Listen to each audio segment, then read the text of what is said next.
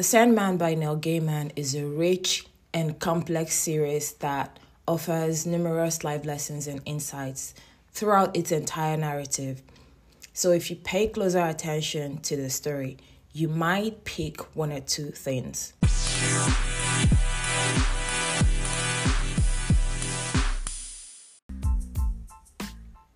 Welcome to Zen Behavior Podcast, where mindfulness meets human behavior. It's your girl Zen, and I'm super thrilled to have you here. The Sandman by Neil Gaiman, you know, there's just, it's such an incredible story. And I just want to share some lessons, okay? The first thing is embrace change and impermanence.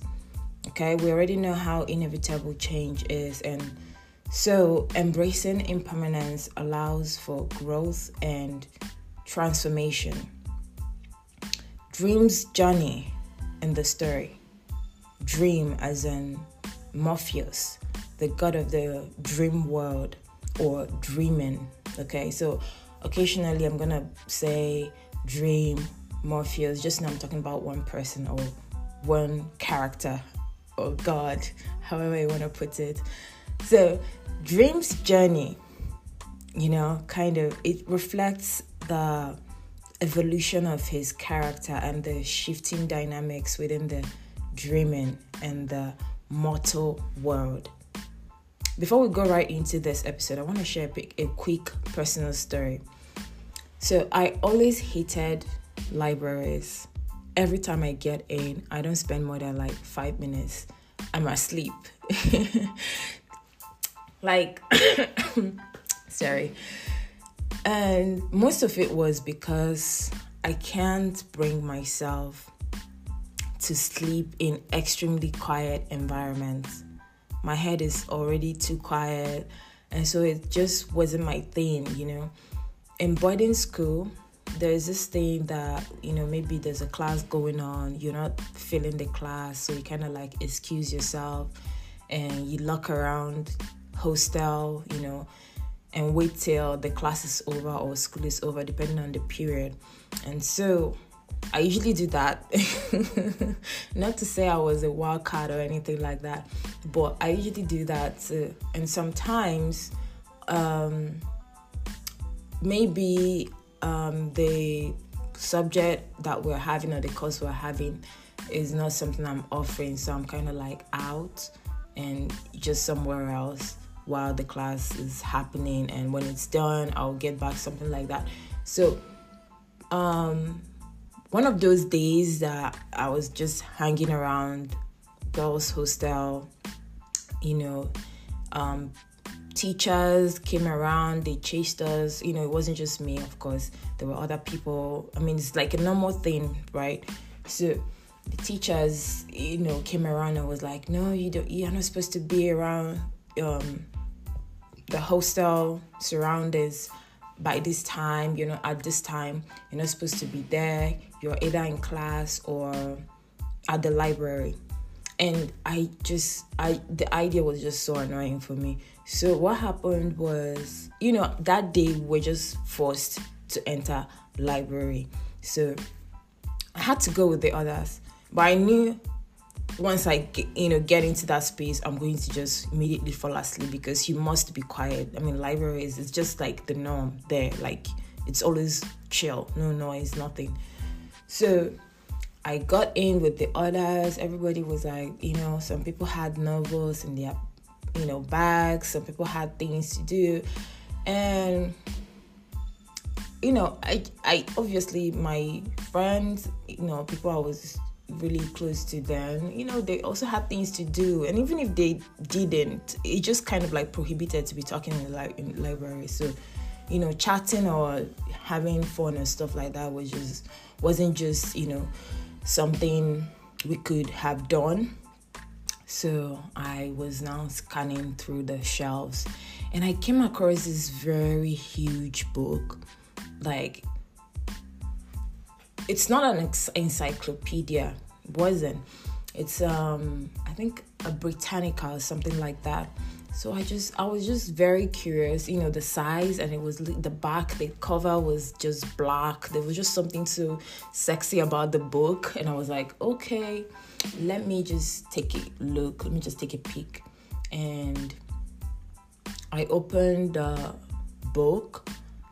You know, I was just skimming through the pages and then I came across this very page and it was talking about sleep about sleeping, you know, the mysteries behind sleeping, you know, the fact that, you know, we're human beings were dead, like half dead most of the time. And it's kind of also a way for us to recharge and, you know, live normal, healthy lives. Like, you know, when you think about the psychology behind sleeping, like, we're basically dead or you know, maybe okay, we're still breathing and all of that, but you know, the whole psychology behind sleeping, you know, and dreaming and then waking up and feeling better or you know, it's kind of like something that is necessary for human growth both mentally and physically because when you're asleep your body is like reju- rejuvenating there's a lot of work going down a lot of stuff going down. And then mentally when you wake up you feel so good and all of that. And the fact that during this process we're not our body's at rest our mind is shut like we're basically in another world.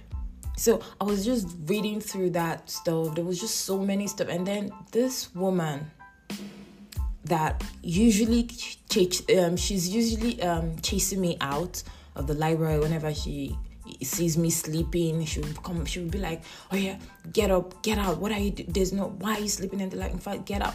She she would always get me to go out because whenever I'm forced to come there, I already know I'm going there to sleep. I'm just going there to look for one very dark corner, fix myself somewhere, and this one will still find me and tell me to go out. So today I was so intrigued. I was so, you know, the whole topic of sleeping and everything, it kind of like piqued my interest. I was reading through the, I was reading the stuff, the passage, you know. This same woman came. She was not like, no, you, shouldn't be reading this. You're too small for this book, blah, blah. I was like, ha. I was like, what was wrong with this woman? Like, did they send you? I don't understand. Like, you used to be mad that anytime I come into the library, I'm sleeping. Now I'm not sleeping. I'm seriously focused on trying to understand this whole concept of sleeping.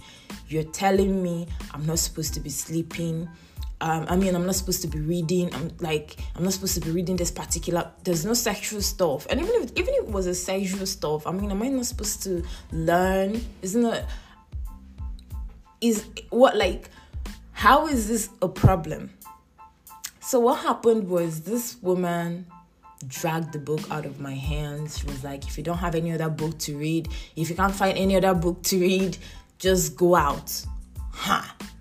That it was really serious. And I was so like I I was just at the point of trying to get to this line where, you know, everything is now unraveled and all. And she just snatched the book. She replaced it um on the on the shelf. So I marked the place. I was like, okay, I'm just gonna let it be today. I'm gonna leave because it's almost time for the next period for the class I'm supposed to actually attend and stuff. So I'm just gonna let it go today. Tomorrow I'm gonna come back. I didn't say it out loud, of course. It was just my plan. As if this woman knew my plan. I came the next day. You guys won't believe what happened because my intention and my plan for that day was to let me just get into the library, find this book without her knowing, tear tear out that page, put it in my breast, and and go back to class. That was the plan. As if this woman knew what happened, what what was going on in my head, what I, what I had planned. This woman hid that book. I went there. I know the the shelf. I know the number. I know I didn't, and that was the, that book was like the only copy. Like it's not like okay, let me look for another copy somewhere else or something. I could not see that book. I checked everywhere for it, and I couldn't just go there to ask her because she already didn't want me to read it. I was so pissed. I was so angry. So I think, you know, going through this, um, thinking about this Sandman story kind of like brought back the memories because the whole story had a lot of, because the guy, um, Morpheus, is the god of the dreaming world. I mean, in the story, obviously, like he, they call him Dream of the Endless or Dream or Morpheus or God of the Dream, dreaming. Like he's in charge of that realm. Like sleep human beings in the story sleeping and waking up he's in charge. So this story kind of like brought back that memory. So so back to the story. So what now happened was um, so morpheus was out to punish punish a follower of his the guy committed a very serious crime i think he was killing people for fun, like murdering humans, and you know, you know how in the spiritual realm there are things you're not supposed to do, even though we, they have powers like you know over humans. You you have to get some sort of permission, or you know, there's always a process to the things that they they do or are supposed to do. So, but this guy was just taking pleasure in killing people um it was just he was converting them to I don't know, he was turning them into various things, like doing all sorts of very nasty, ugly things to these human beings. And it was just all for fun. So Morpheus was going to like um, punish him. So he was about to do that. Then he got summoned. He got summoned by mortals. I think the whole incantation at the, at the beginning of the story kind of like intrigued me. Like these people, you know how when we're praying, we have faith that when we use candles, that angels are here. It is the same thing with um other spiritual practices and all of that. You always have this faith because history has written it that it can be done you get these books these magical books and stuff like that you read very scary you see scary things that if you try it if you try it like hmm so there are some things some books that you read like this you be so like you have goosebumps you literally feel like something is happening right next to you or there's some some spiritual whatever around you. It's so crazy, so scary. There's this book that I was discussing with somebody, and my brother was sitting right next to me at one event that we went for at Abuja. So I don't know. I forget what's the title. What's the title? It, because of my brother, I had to like just shut my mind. Um, I'm trying to find it. My brother was like, because the way my brother was having that discussion with somebody else, I was also part of the discussion. At, at one point, I was like, no, in my head, it's as if he read my mind. In my head, I was like, I'm going to find this book. I don't care if it was prohibited, if it was banned. I'm going to find it. I'm going to go to any web. it's not like I'm not, you know, when people see me, they think I read a lot. Like, um, um, a book freak. I'm not, but there are things that actually pique my interest, and I read out of curiosity if it's about power, seduction, manipulation, dark psychology, spirituality, you know, things that are so unconventional, things that people don't want to, that, that they are scared to talk about, they're ashamed, they're, you know, I just want to read it, I just want to know. I just want to have that knowledge, not necessarily to use it or it's just let me just I'm just curious now. I, I want to know. So in my head, I was like, I'm gonna find this book and I'm going to read it. My brother just he was already looking at me when the conversation because I was quiet, I was listening to them having this conversation, having the arguments, the, the debates. And my brother was just looking at me, he was like, Don't I'm telling you, don't read this book. It's going to mess up your psyche, it's going to mess your mess with your head. I was just like, okay, um, but you know, I felt like the whole program and everything afterwards, you know, the whole every other thing we had to do after the conversation kind of like took me off. I just kind of like remember that book right now. But back to the story. So these human beings, these human beings, they were doing some sort of ritual. There was blood, there was he, they drew this man in particular the main guy of the household the lord of the household um, drew this geometric circle. You know this um oh, i'm trying to find out what's the name? There's this geometric um, lines that you draw. There's plenty rectangles inside. You know this um is it illuminati sign? I don't think that's illuminati sign. I don't know. But you guys know what i'm talking there's this geometric geometrical structure um whatever. So they had it on the ground with a very bold chalk you know. There's they they actually had to bring out a separate room in the basement of the household for the incantation because they've not tried this this thing before but in the books it said if you do this you do that you're going to summon the devil or yeah whoever that is in charge of hell you're going to be able to do that so what happened was they were summoning the god of death, but somehow they did it wrong. They did it the wrong way, and Morpheus got summoned. Then the audacity of these human beings and how evidently selfish we are. Like, you summoned a god against his own will and trapped him and gave him ultimatum that you can't release him until he helps you revive your dead beloved son. And so Morpheus had to spend decades trapped, trapped in a glass, in a geometric um, prism, uh, and then in inside the lines that they drew, right? So, meanwhile, while this whole thing was happening, this whole trapping, the whole world was in chaos. Yes, people who were asleep were not waking up. The ones, you know, they were not dead, they were just not waking up. The ones that were alive, you know, they were just too scared to fall asleep because he Morpheus was the god of the dreaming. Like he's the god of the dreaming. He he's the one that grants them passage. Like you're you're sleeping he's guiding your dreams he's showing you things maybe your future or whatever or planting desires and dreams into your head because there's a separate god for desires. Uh, but anything surrounding dreaming he's the one in charge. And when it's time for you to wake up he'll wake you up stuff like that. So now he's being trapped the whole every like the whole world was in chaos so these people still had the God to tell him, We need you to revive our we need you to revive my my son was a soldier. Kiniko Kiniko, revive him and we'll let you go. okay. He didn't say anything. He was just calm. He just he just kept quiet. He was just there. Naked.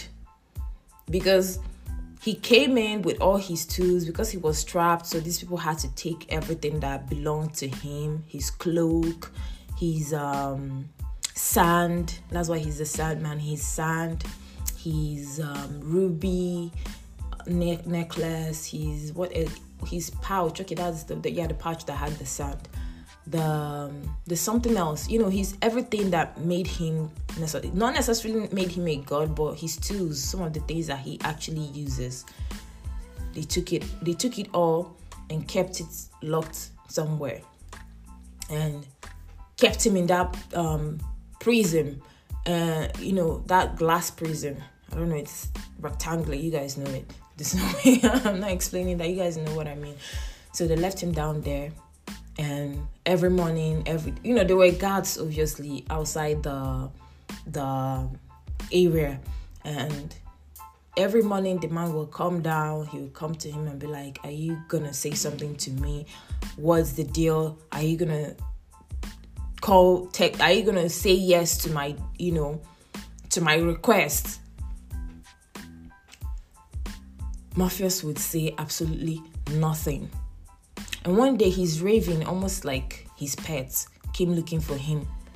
And that raven got killed. because that raven wanted to actually um, get him out.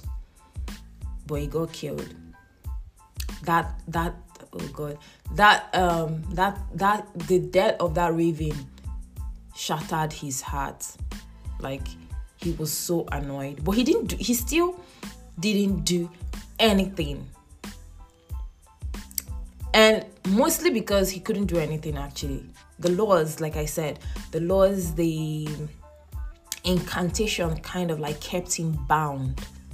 You guys know that the spirits or immortals unlike we humans don't exactly have free will. They don't not as we imagine. Their realms are guided by strict laws that they rarely disobey you know so sandman was trapped in what seemed like a geometric um, circle pattern with so many stuff like blood and you know the rituals that actually kept him bound. So the only way he would be free and full of might was if something went wrong with that drawing. Or maybe some other god intervened which none of them did. But they all knew about it.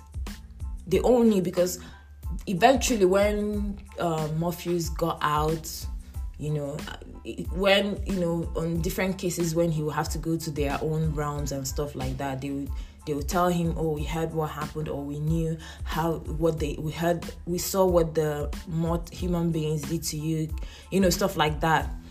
So they knew, but you know how, like I said, these spirits they have laws, they have realms, they have boundaries, and they stick. Not like we humans, anything we want, we just they do anyhow.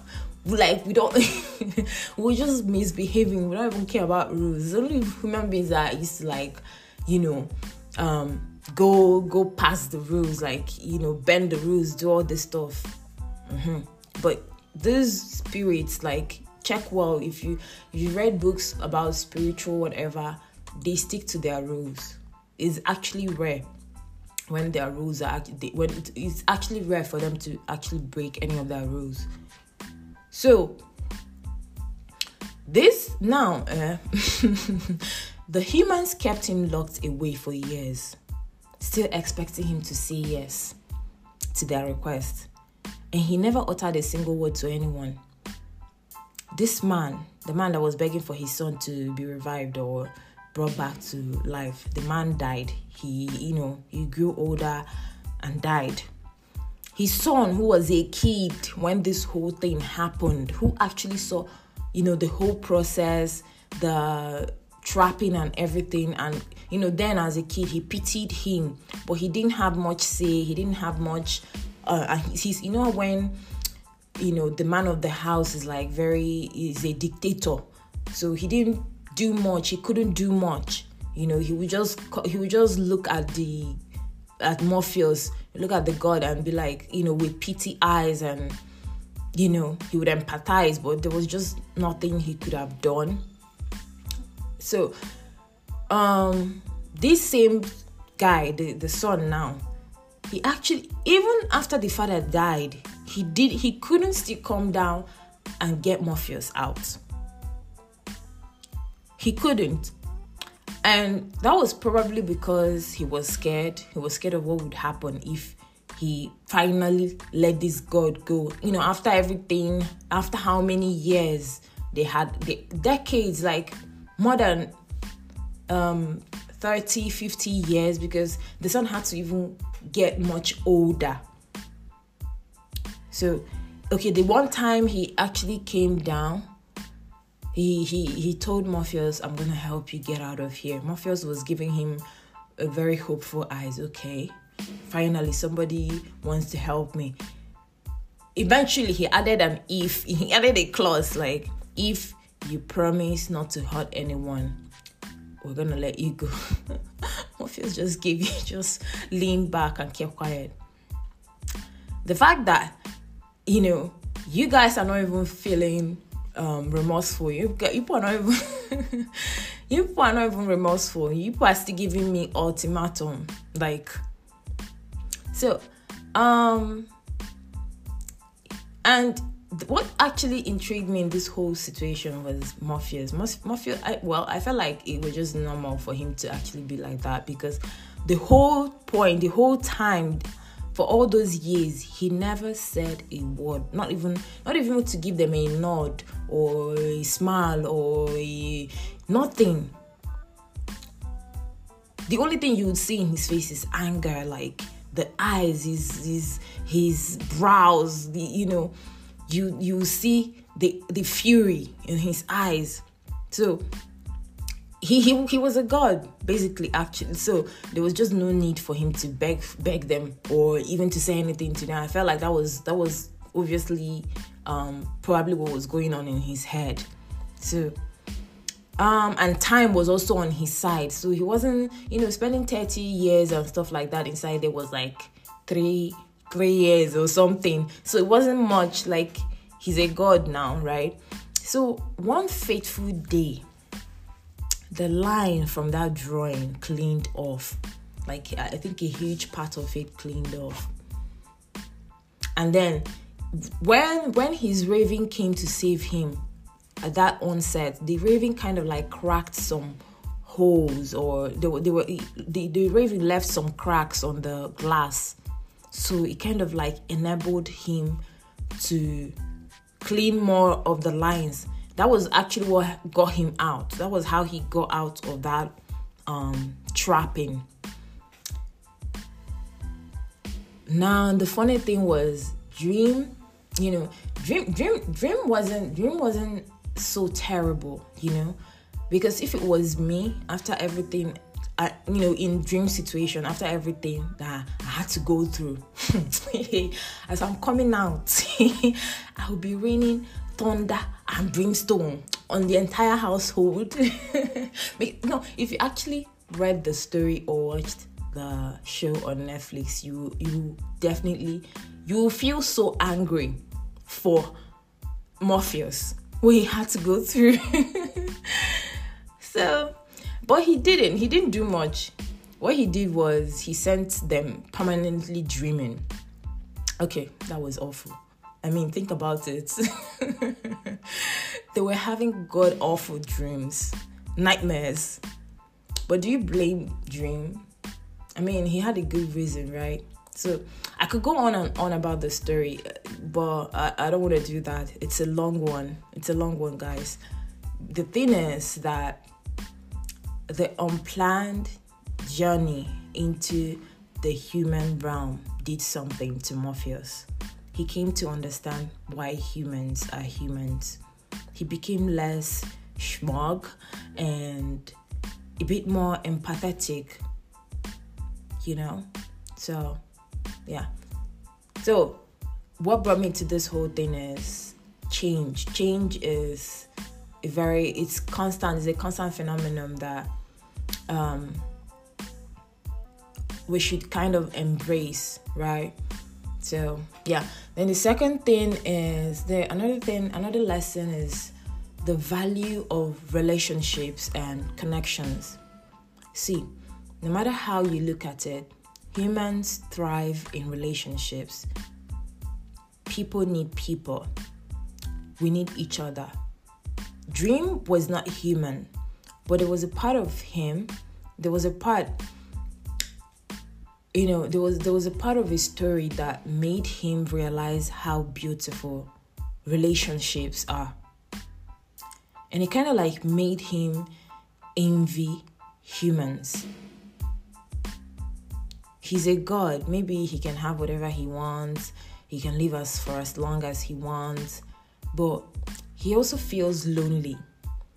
So he realized at one point that meaningful relationships and connections with others enrich life and, and provide support during times of adversity. Dreams interactions with mortals and other members of the endless, you know, like the immortals.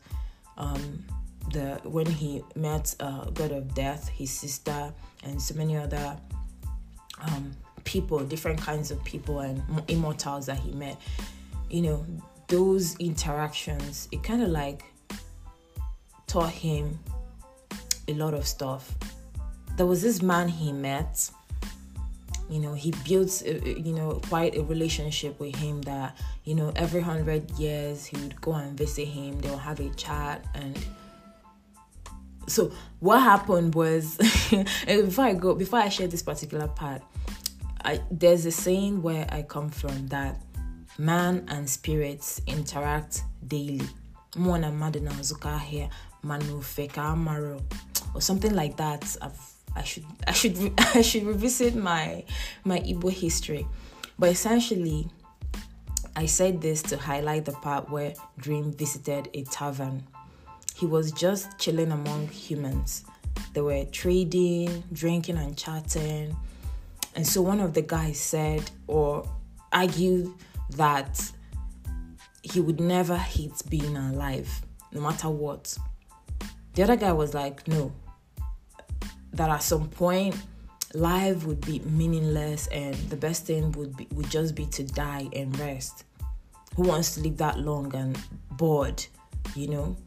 The first guy was like you know he was still insisting. He was like no way. No way he would he would never despise life he wants to live long marry a lot of wives um, have plenty of children have chains of successful businesses you know just thinking about it makes him feel energized and happy. And so Dream was listening with his sister, the god of death. So they were just chilling there with them, amongst them, without them actually even knowing, you know, that they were they could actually see them. Obviously, uh, they were just there as human beings, there uh, in their midst, chilling with them, but didn't even know who they really were. So Dream was listening to this conversation. He was he was like this. Even he was telling his sister, "This foolish man doesn't know what he's saying. How how how how can he even say that? Like, what's he even saying?" So Dream cut into the conversation and was like, "You will live a hundred years." He told the man that he will live a hundred years, and he, him, like Dream, will come back and come back here. They are gonna meet every on, on his 100th birthday to hear if he would still um, think this way, like to know if he's still how he still feels about being alive. And he was like, "Do we have a deal?" The man didn't get the gist. He obviously didn't know Morpheus was a god now. He was just the man was just grinning and was like, "Why not? A million years, I'm still gonna stand by my word." And so, every century on his on his first hundred uh, birthday, Dream went there. They had a normal chat. They were talking. I think that was when the man figured that Dream was a god because Dream was still looking basically as spotless, as young, as sexy, or whatever as as ever. So the man Dream was like, okay, so what what do you think now? Do you have any regrets? The man was like, nope, nope. That he's he's enjoying his life. He's you know he's now so rich, he has a lot of money, blah, blah, blah, hmm. Then the next year again, for almost, I think, more than three centuries or something. So it kind of like also built their relationship. So now Dream considered him as at some point a friend, you know. He'll be like, let me go and visit. It's it's a friend's birthday. Let me go and visit him. They will see. They will chat. So it came to a point where he was like,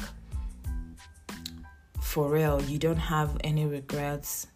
The man was like, Well, I've had setbacks during these past years. I've had setbacks, lost my wives, my kids died, my wealth, you know, diminished at some point, but I still gained it back. But as for regrets, that he doesn't have any regrets. Like none so far. So it kind of like really, really intrigued Dream. He was like one man that, you know, was like, wow. like how, you know, he was just so intrigued by, you know, the man's mindset, how human beings think, you know. Not all of us though. Not all of us want to be the um 400 years and counting. God, jeez, that's crazy. That's crazy. But generally, I realized that we're not necessarily scared of dying. We're not. We think we're scared of death, but we're not. I think we're scared of not living. Yeah. And that's crazy.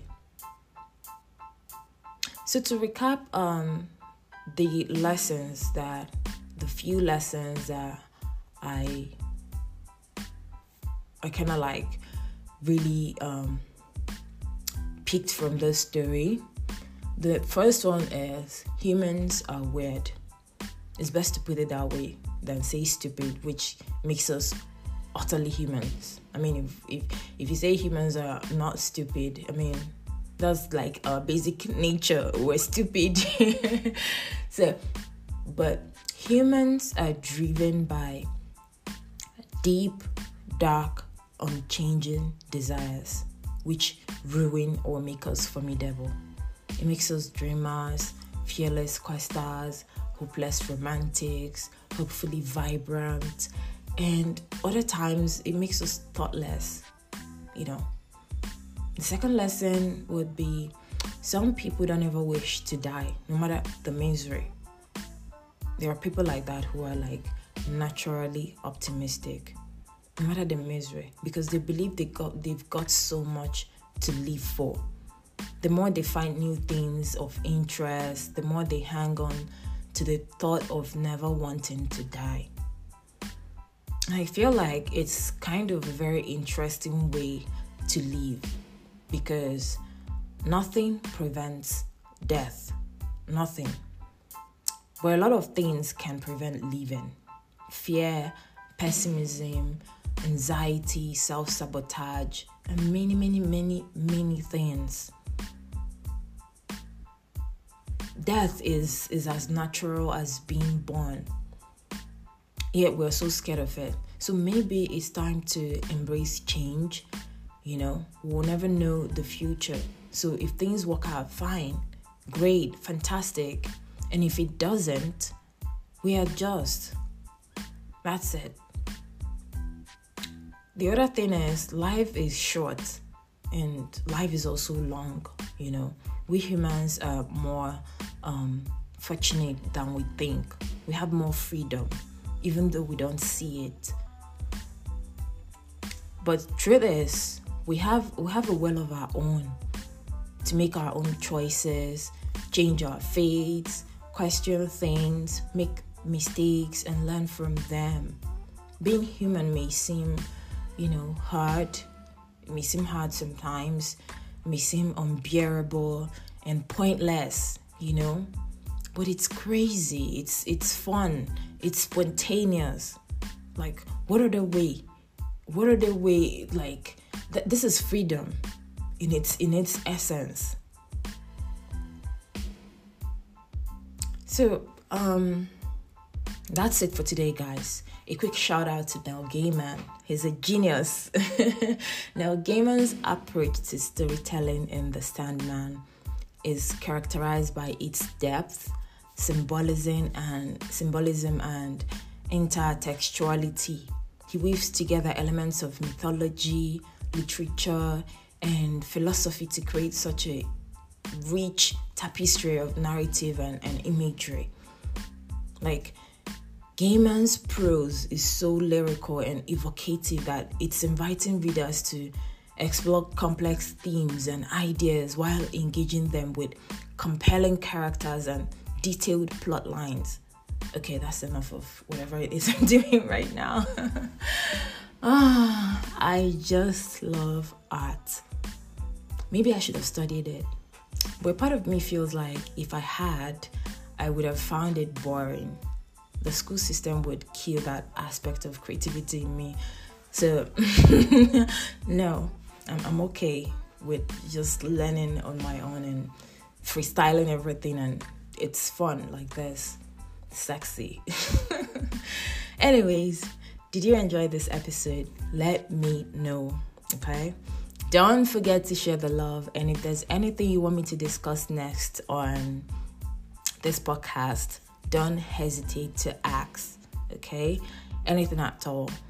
Um, a question you have, some topic you need me to um, talk about, I'll gladly do my research and deliver unfailingly. See you in the next episode. I appreciate you. Bye. Mwah.